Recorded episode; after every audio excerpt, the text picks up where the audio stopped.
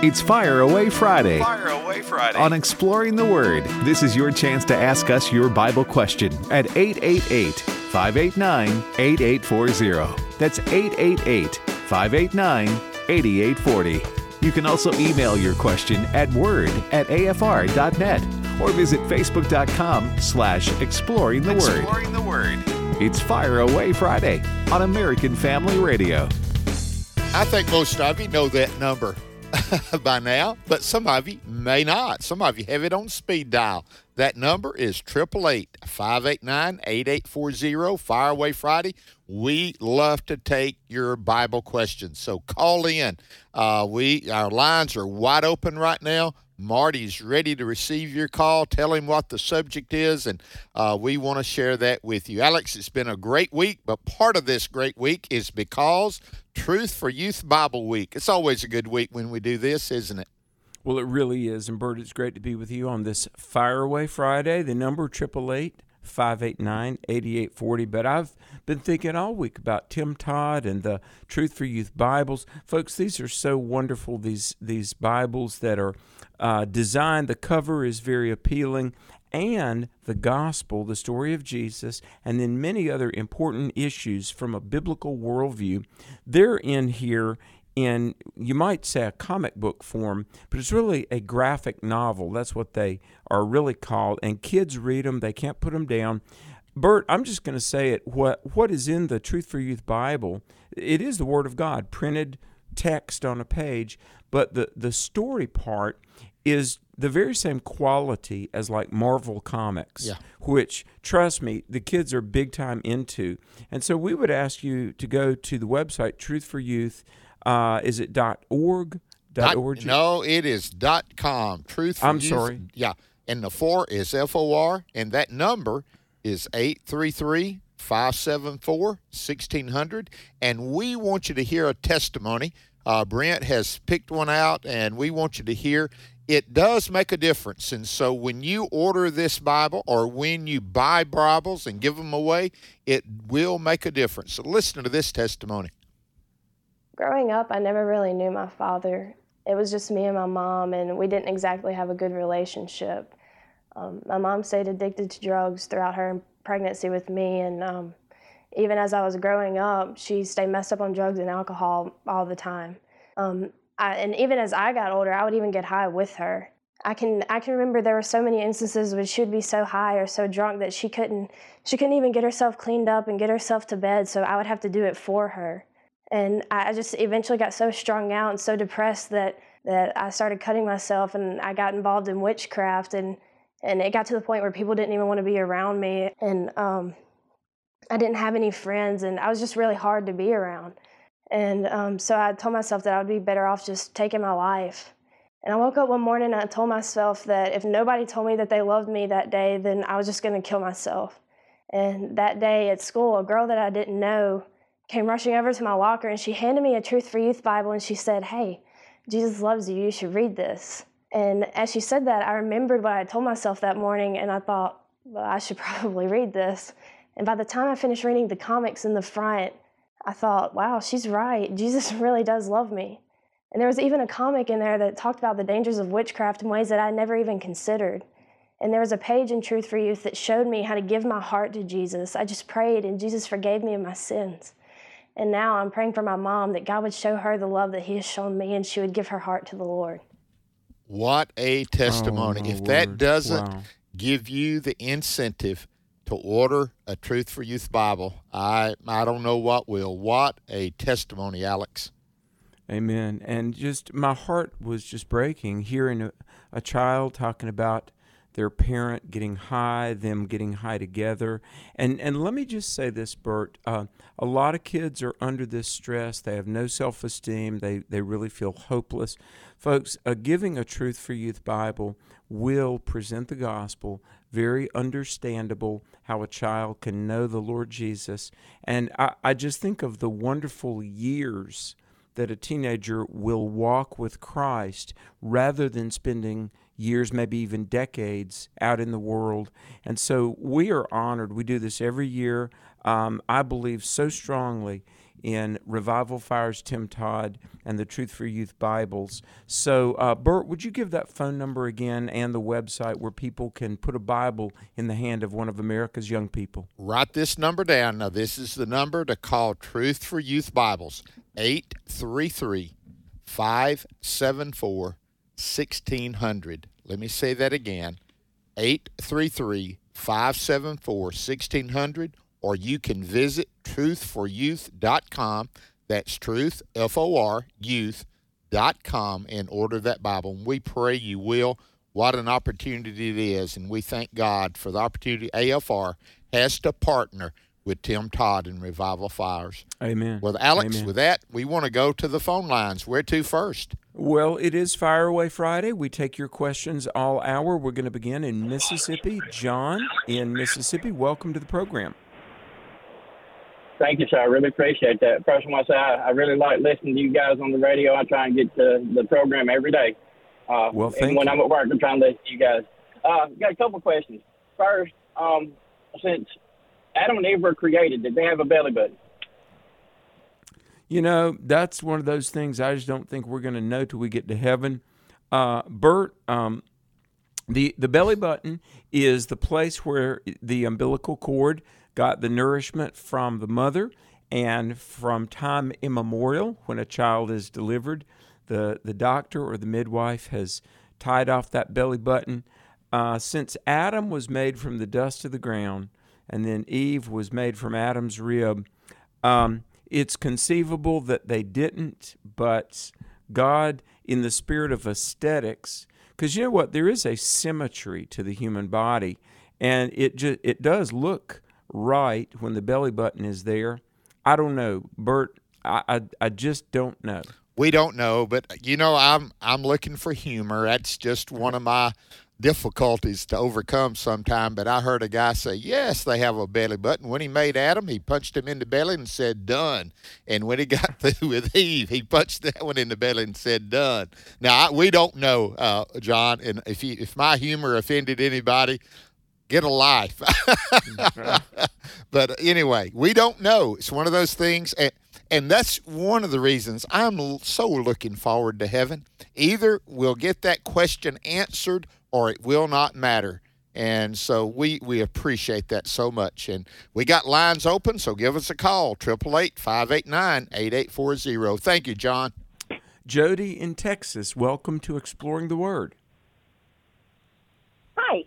Um, I have a question, and I just want to preface it by saying there's this question, there's no judgment, and I have hugely benefited from some just awesome women ministers. But the question comes up as to whether women can be lead pastors at a church. And I would just like, I, I read some scripture on it. I understand uh, what the scripture says, um, but I know that it's still done. And so I thought maybe there's some different viewpoints on this, and I just would like to get your take on it.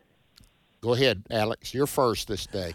Uh, well, let me just say that this was never even a question uh, prior to about 20 years ago. Uh, in 1 Timothy 3, really 1 through 13, there are there's some terms used that we connote with pastor, senior pastor, t- terms like elder and bishop. And for really 2,000 years of church history, this um, lead pastor, elder, bishop, overseer, episcopos, uh, from which we get the word episcopal, um, it, it was always male. In Titus chapter 1 and 1 Peter 5, um, Titus and Peter address the elders, shepherds over God's flock. Now, Bert, why is the order of leadership within the church important? First of all, I believe that um, we've got to remember it's Christ's church, it's not our church. And when God designated the church, you know, He says that a pastor or, or a, a leader is to be the husband of one wife. Now, um, that, and by the way, that's in 1 Timothy chapter 3. Bert, prior to the sexual revolution of the 60s and the feminist revolution of the 70s, the it, it was never an issue. Women are definitely in ministry. Women are gifted in so many ways in ministry, but the senior pastor role of a local church was always male. And it, it doesn't mean men are better, it doesn't mean that men are to subjugate women, um, but it means that God has a structure and an order. And just like the home is pictorial of the gospel, the order of the church is reflective of, of the Godhead and the order and structure.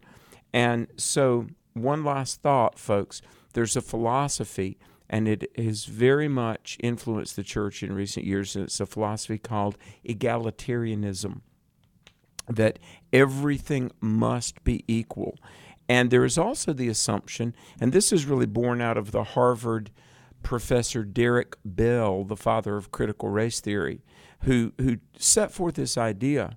It's very much an idea of Karl Marx that if there are ever distinctions, necessarily those distinctions were imposed out of ill will and you know suppressing people. And that's not the case. When we say that the senior pastor is to be male for one thing that's that's simply new testament and if you assume um, it was done with malice and to suppress others, uh, you'll just have to take that up with God, because uh, He, you know, He bought the church with His own blood. He sets out the structure of how it's to be run, and Bert, um, all of the social changes in the world, they're never going to change what the New Testament says, and this God knows my heart. This is not against females, it's not misogyny or chauvinism, but the senior pastor role is irrevocably male because that's how God ordained it. And I just don't think we should roll over and cave in to the changing whims of culture. Amen. And and there's just one thing that you said that I want to just say amen. The New Testament declares it. that is the word and that is sufficient regardless of all the other when you see the qualifications and guidelines, it is a male that is the senior pastor. With that in mind, we had someone call and ask a recommendation for a young ladies' Bible study. A young ladies, let me just say this you can go online. If you find something from Priscilla Shirer, Priscilla Shirer, go with it. If you find something from Kay Arthur, go with it. Now, there's others, but I want to tell you, Priscilla and Kay, Alex, every time I've heard them, or read them, they knock the ball out of the park. Now, there's others, aren't they? Oh, absolutely. But there's some good ones out there, and you mentioned those. So, folks, this is Exploring the Word. We're going to come back with much, much more. The number, 888 589 8840. Stay tuned. We'll be back after this brief break. I can't count the times I've called your name some broken night showed up and patched me up like you do every time. I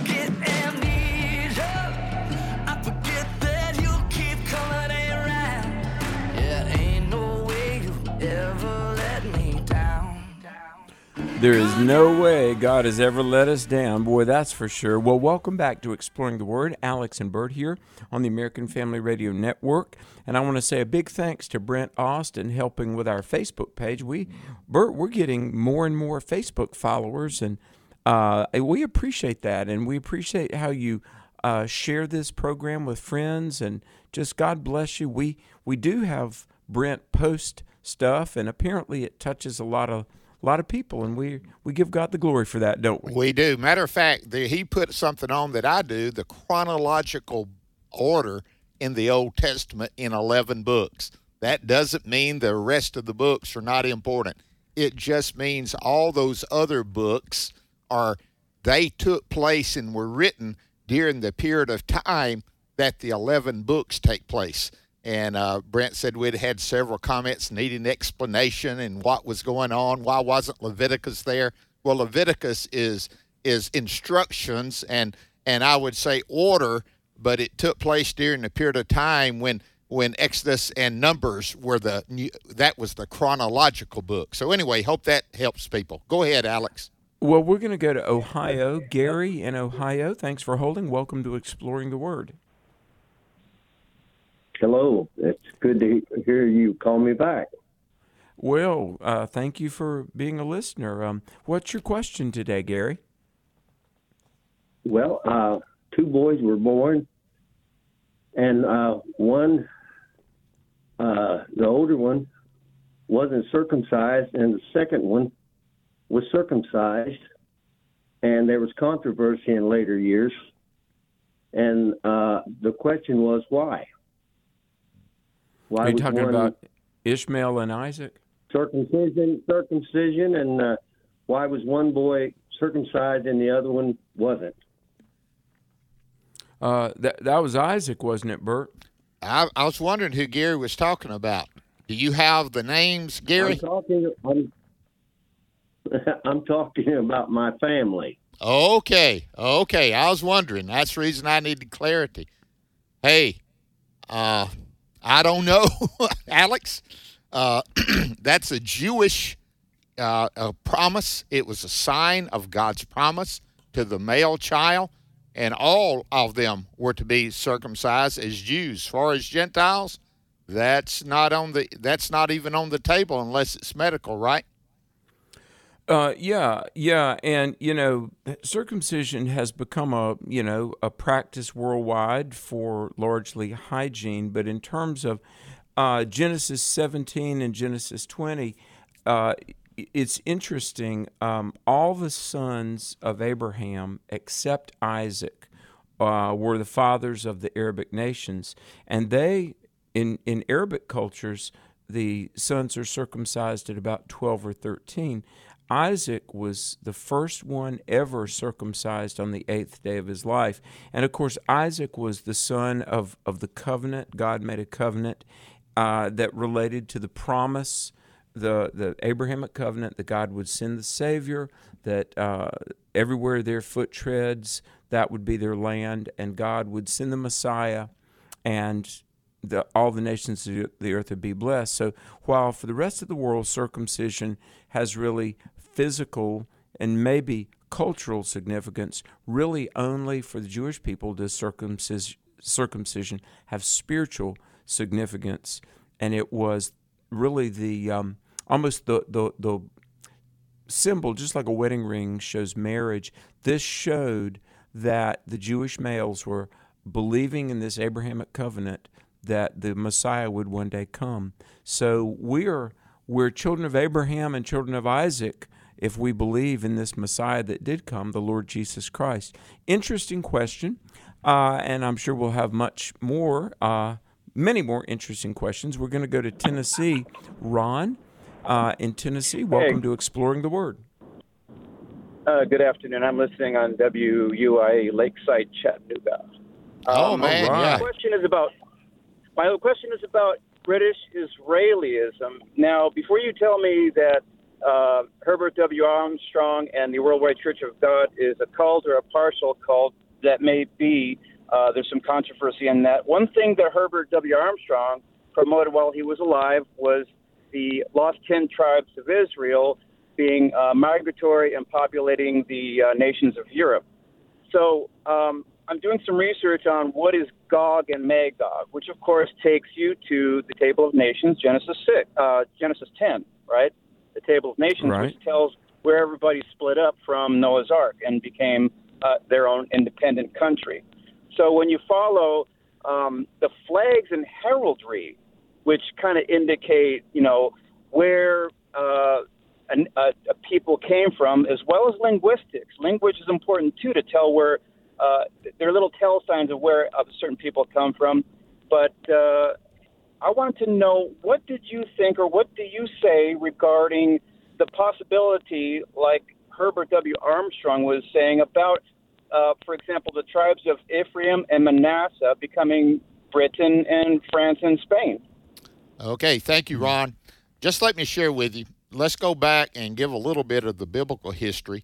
In 722, the northern country, which was Israel and called Israel, the 10 tribes that made that up, uh, Syria came in and basically it, they did not take them captive, quote. They came in and dispersed them. So, yes, they did go somewhere. They really did. And did they lose their identity? God knows who they are because when we look at Revelation, we talk about those 12 tribes. Now, following that to where they went to, Alex, uh, there's got to be some imagination in that. Uh, and I know Ron mentioned linguistics and heraldry, but still, it, it is a stretch to say specifically. Am I off target there? Yeah. Um, let, let me say this that um, when we, a few years ago, we did one of our Truth for New Generation conferences in um, New Haven, Connecticut, and had hundreds of students from Yale come out.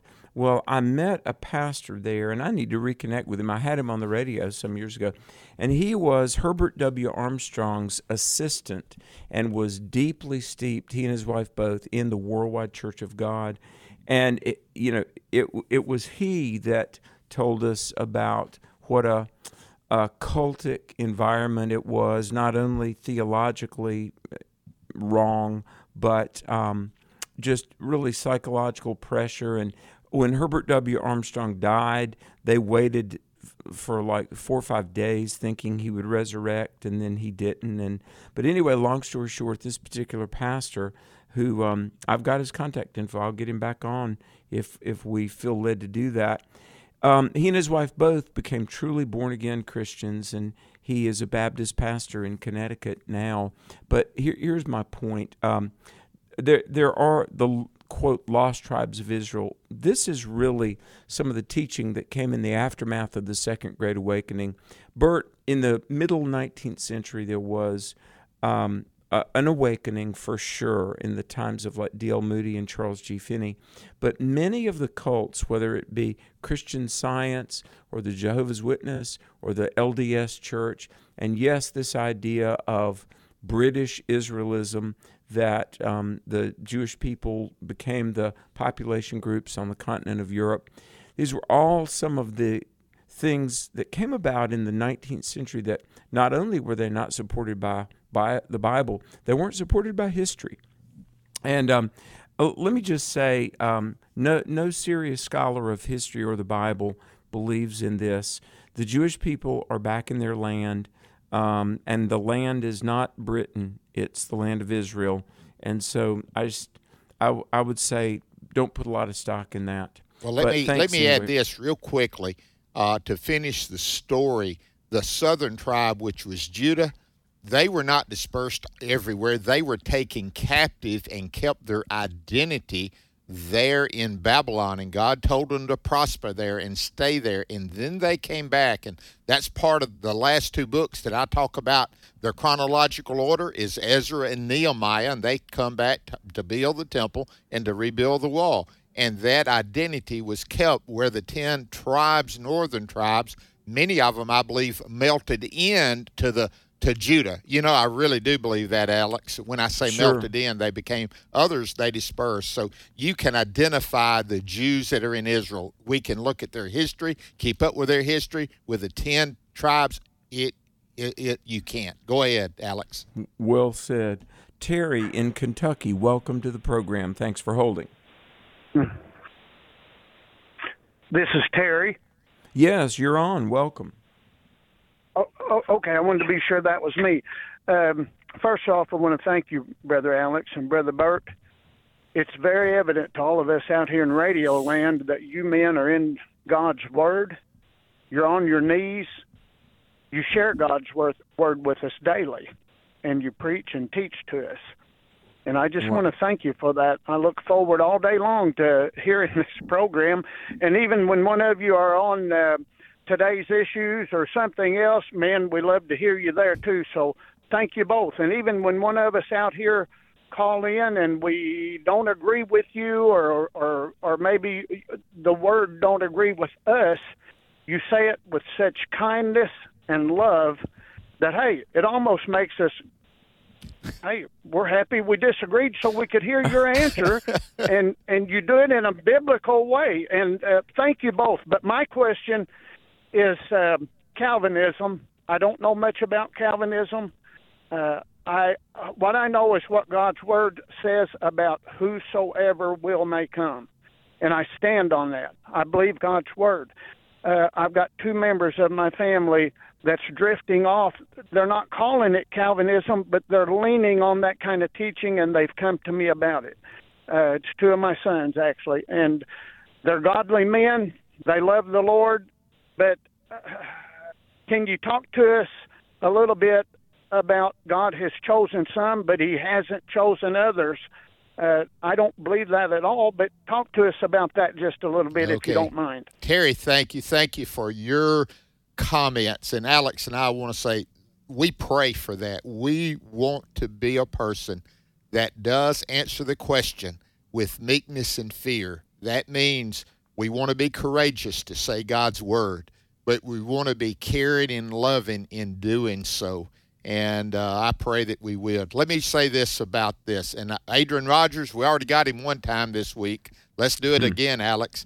He talked about Calvinism taught to the point of of God choosing who goes to heaven and then who goes to hell he would say that's not biblical predestination. That that is is something other than that called fatalism. And uh, we don't know exactly how it all works together, Terry. I believe in the sovereignty of God. I, I want to tell you, I don't think anybody could believe in it anymore. But I also see in the Bible, and you've already quoted it, the accountability of man. And somehow, in God's economy, in God's sovereign will, those work together with God knowing who and choosing, but at the same time, man choosing and having, I'm going to go ahead and say the word free will to choose. The Bible kind of makes that plain, and Dr. Rogers would use this verse, that scripture, Alex, it says, Oh, Jerusalem, Jerusalem, how many times I would have taken you under my wings as a mother hen takes her chicks, but you would not. Sounds like a choice to me. Yeah. Terry, thanks for the question. And l- let me be very clear. Um, whoever believes in Jesus is saved. I mean, that's 1 John 5 1. Uh, the Word of God says, Whoever believes that Jesus is the Christ is born of God.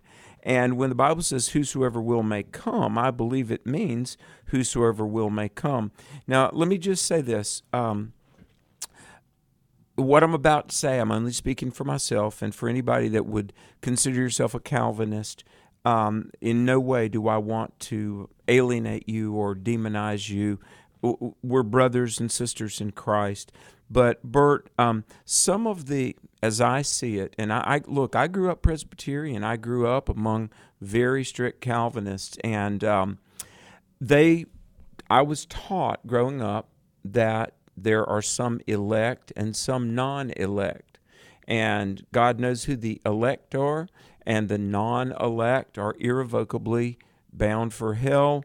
And somehow God's sovereign choice to create some of the human race merely to deem them condemned, that sh- he flexes his providential muscles, if you will. And what they would say is this, and folks, just hang with me for a second here. There is the assumption among Calvinists that if man exercises faith, in other words, if you choose to put your trust in Jesus, somehow that diminishes God's power because you have um, you've done a work to get saved. You've you know exercised faith. Now, here was the conundrum that I found myself in when I was 21 years old, and I, I was born again through a Bible study when I was in college. Um, the I said this: How is it that the elect took no role in accepting Christ, but the non-elect were blameworthy for having rejected Christ? Do you see what I'm saying? Yeah, I do. Now, yeah. all of this relates, and I'll be very quick. Romans eight twenty nine Romans 8 29 says, Those whom he, God, foreknew, he predestined to be conformed to the image of his Son. See, if you're born again, one day you're going to get a glorified body. Doesn't mean God predestined you to be saved or lost, but it means if you have accepted Christ and you're born again, it's a guarantee you're going to be preserved and ultimately glorified in God's presence one day. Amen. I'm not a Calvinist. Hey, we're going to be back. Stay tuned. It's just like Jesus to give me strength when I need it. Hope when I cannot see it. When I'm falling to pieces. Amen. He, according to, to Romans, he gives more grace and he gives it when we need it desperately. And I know this weekend many of you make your way to your churches and worship the Lord Jesus Christ. I pray you will. And uh, you'll hear the word of God proclaimed and you'll praise the Lord in song and, and in testimony. We pray you have a great, great weekend this this this week. Alex, where did we go to first? Uh, going to go to Texas. Uh, Jeremiah in Texas. Welcome to Exploring the Word. Oh, hi. Um, so first off, I want to say thank you for what you guys do. I appreciate having uh, how you guys try to explain everything biblically and you take questions. Uh, my question uh, was in Revelation when they're talking about the 144,000 and they break down 12,000 from each tribe.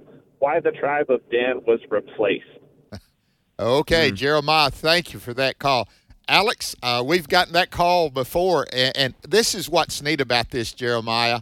Uh, we have people that come on later, they don't hear an episode, but you're not the only one that wondered about that. Alex, do we know where they are? We don't really know. We don't know, do we? But we have a hint of why not. They they were kind of corrupt there more so than a lot of the others, weren't they?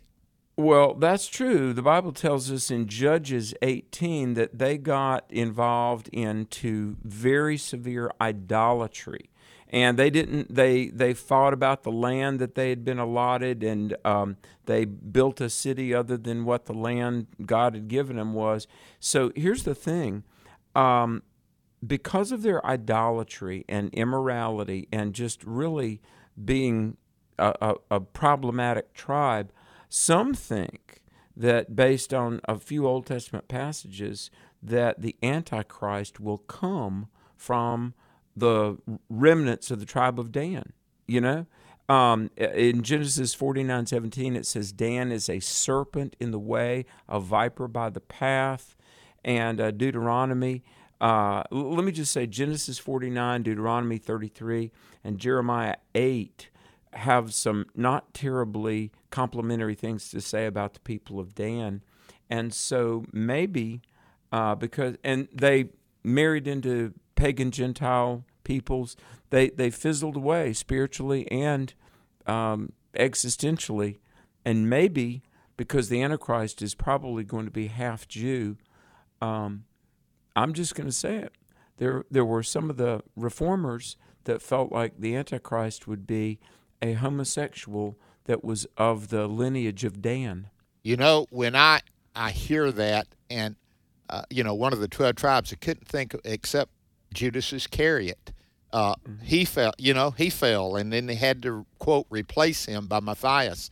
And so the Bible demonstrates that, and again and again, out of the select, there's one that it's really not real. And for Judas, he is a demon from the beginning and it seemed like Dan all the way through there seemed even in the prophecy concerning him there was this thing of of being corrupt Alex.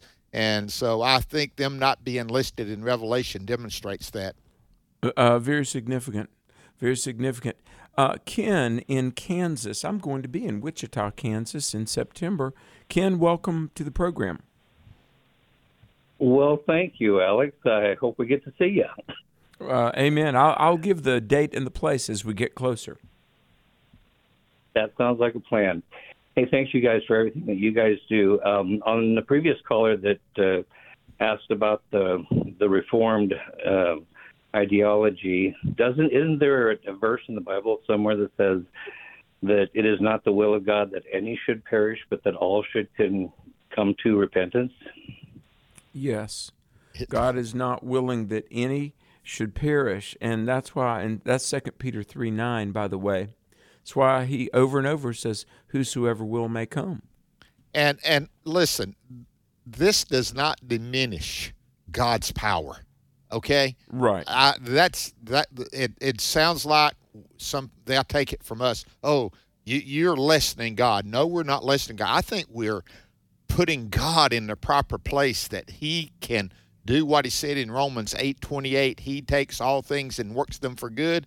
And then what you said in verse 29, Alex, about being conformed to the image of Christ, God works even in our choices. God's sovereignty is demonstrated in His purpose. So anyway, I I just want to say that. So thank you for that comment. Go ahead, Ken.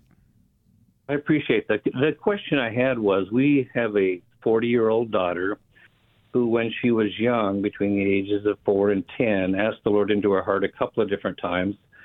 And then a few years later, was really insistent on being baptized in a lake. Um, then, when she came to be about 17 or 18, she just started, you know, turning her back on the Lord to the point where today she's a 40 year old who is totally into the universe and the energy and totally anti Christ. And the question involves eternal security and the seal of redemption. Um, do we have any hope at all that because she accepted the Lord as a child, that she may be saved in spite of herself? Okay, Ken. We're first of all, we'll pray for your daughter, and we're going to take time to do that. I, and I, I'm not flippant when I say this.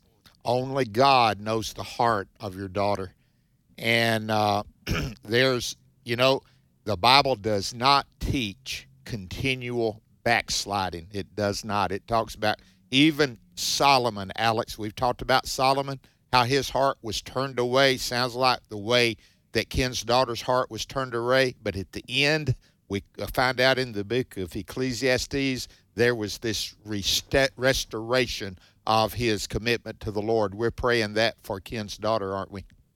Well, we really are. And of course, there's that very famous verse, Proverbs 22 6 train up a child in the way that they should go. And when they are old, they will not depart from it. Now, we know from the training up of a child to the when they are old, sometimes there's a long, sometimes decades of interval in between there. Only God knows another person's heart. Bert is right. I will say this, Bert. I, I know so many testimonies of of parents that, that I've interviewed for hundreds of books and people that um, the stories of prodigals coming back are so numerous and um, it, it, is concerning and, and we do need to pray and intercede. But, Bert, I will say I've seen it many times. Uh, a decision made as a child will bear fruit years later, after, even sadly though somebody like a prodigal has been away from God for years, they'll come back. Amen. Amen. So we're wanting to pray, and and Ken, we'll pray. Continue in that relationship with her. Continue to love her. Uh, you know, don't have to preach, but stand strong where you are, and uh, have those conversations, and stand on truth and love. And we're going to pray for her. Father, I thank you for Ken uh, Father, for his heart, that it just, uh, you could hear it in his voice, that his love for his daughter. I pray for her right now, wherever she might be, that you would just work in her life. May your Holy Spirit come and and just draw her to yourself. May may she be surrounded by some friends that are godly and are Christian that would challenge her in a loving way of what she is following and where she's going. And Father, we pray that you would do that work and that you would, when we're faithless, you remain faithful. And I pray for Ken that you'd give him that hope that she will come and be right with you, regardless if she hadn't been saved yet or if she's saved and wayward. Father, we pray mm. for that restoration in Jesus' name. Amen. Amen. Amen. Good prayer, Bert. Michael in Tennessee. Michael, thanks for holding. Welcome to the program. Hi, guys. I want to say thank y'all for everything y'all do. I really appreciate everything y'all do. You God just point good. us in the right direction, no matter what it is. Um, Well. I, it's an off the wall question, and I don't know where to look in the Bible, and that's why I called. Uh, you know, half uh, or a third of the angels went with the devil when God sent him away. Is that our modern day demonic spirits, or, or are they just in hell? Okay. That was my question. Thank you, Michael. Alex, we don't know exactly this question. We know some are demons that are working, but it seems like there's some some that are held in hell in uh, they're there now Yeah. and they're limited. Uh, and I don't know if it's a sign to those that are not what's waiting on them or not. Have you heard it that way, or do you think they're all demonic spirits with none in hell? Well, um, by the way, great call. Uh, Revelation twelve four talks about Satan when he was cast out of heaven, swept uh, uh, the tail of the dragon, swept a third of the stars, and I'm going to be very brief, but it it basically has been understood that the serpent Satan when he fell, a third of the angels fell with him. Now, 2 Peter 2 4. 2 Peter 2 4 talks about some of the fallen angels are in hell secured in chains of darkness.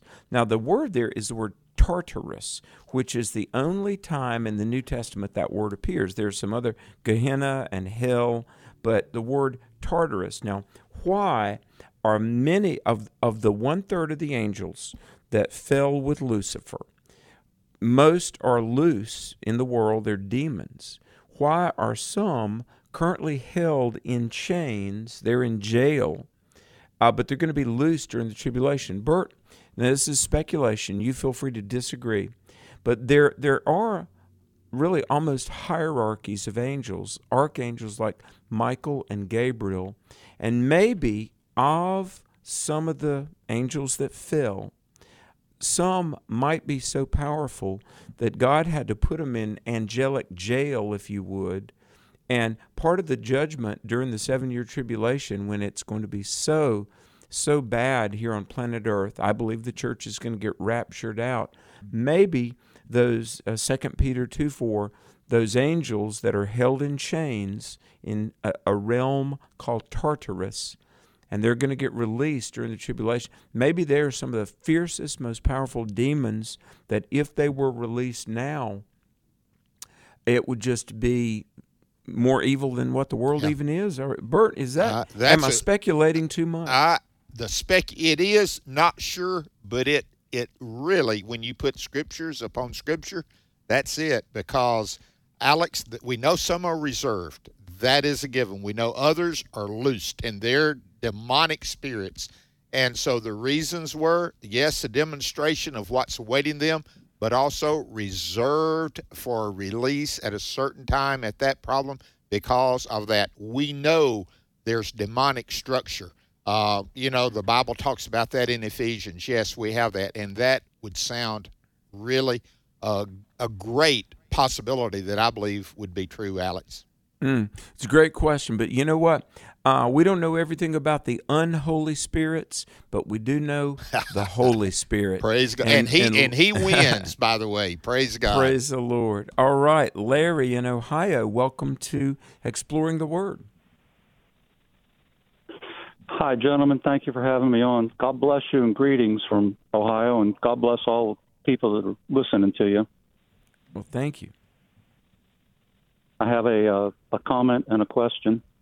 Uh, my comment is is uh, people have been saying that they're upset that the Bible has been taken out of the schools, out of the school system, and actually, I'm kind of glad it has because from what I've seen going on in the schools, I'm glad those people aren't teaching our children their opinion of the Bible.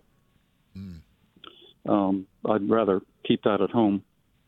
And my question is um, about canonization of the books of the Bible and exactly what that means. Um, my wife asked me about that uh, the other night, and I, all I could come up with was uh, a bunch of old guys a couple thousand years ago got a warm, fuzzy feeling uh, about certain books and decided they be put in the Bible. So if Okay. you've got a, Yeah. a Larry, better definition, we'd like that. Now, Alex is going to let me say something about your uh, comment about Scripture. Comments on Scripture is different than reading the Scripture. If if the Word of God could be read, just read in in the Bible, uh, in the classrooms, I want to tell you the Word of God is effective. It would go forth and it would accomplish.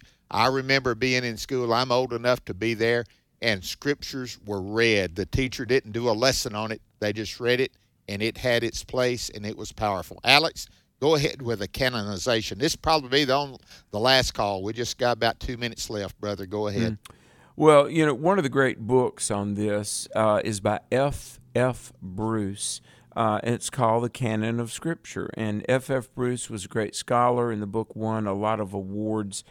But there were tests for canonicity. Um, I, I, like what um, one writer said that men or the church, quote unquote, didn't choose the canon. The church recognized the canon that God had given. And some of the tests for canonicity, and this happened within the first 200 years of the early church. Now, let me just say the New Testament, as every one of us has it, was known and recognized within about 30 to 50 years after completion of the book of Revelation. But eventually, uh, the church recognized uh, all right, here was the thing. Was the book, was the New Testament canon written by an apostle, somebody who had been with Jesus or had seen the risen Jesus? Uh, did it affirm the gospel and Christ? It Christologically was it truthful? Um, did it show the power of God and bring people to salvation? And was it affirmed by the church at large? And there were books that were shown to be non canonical and that they're not lost books. It's just the church recognized they weren't of God. Now, the Old Testament canon, that's not in question whatsoever. But of those 27 New Testament books, Bert, I believe, and scholars for 19 centuries have concurred, these are the books given by God that are supposed to be in our Bible. Amen. If God can give it, God preserves it and collects it. Hey, by the way, Truth for Bible Week, it is great. 833 574 1600 or truthforyouth.com. Ask for that Bible today. Thank you for listening to Exploring the Word. The views and opinions expressed in this broadcast may not necessarily reflect those of the American Family Association or American Family Radio.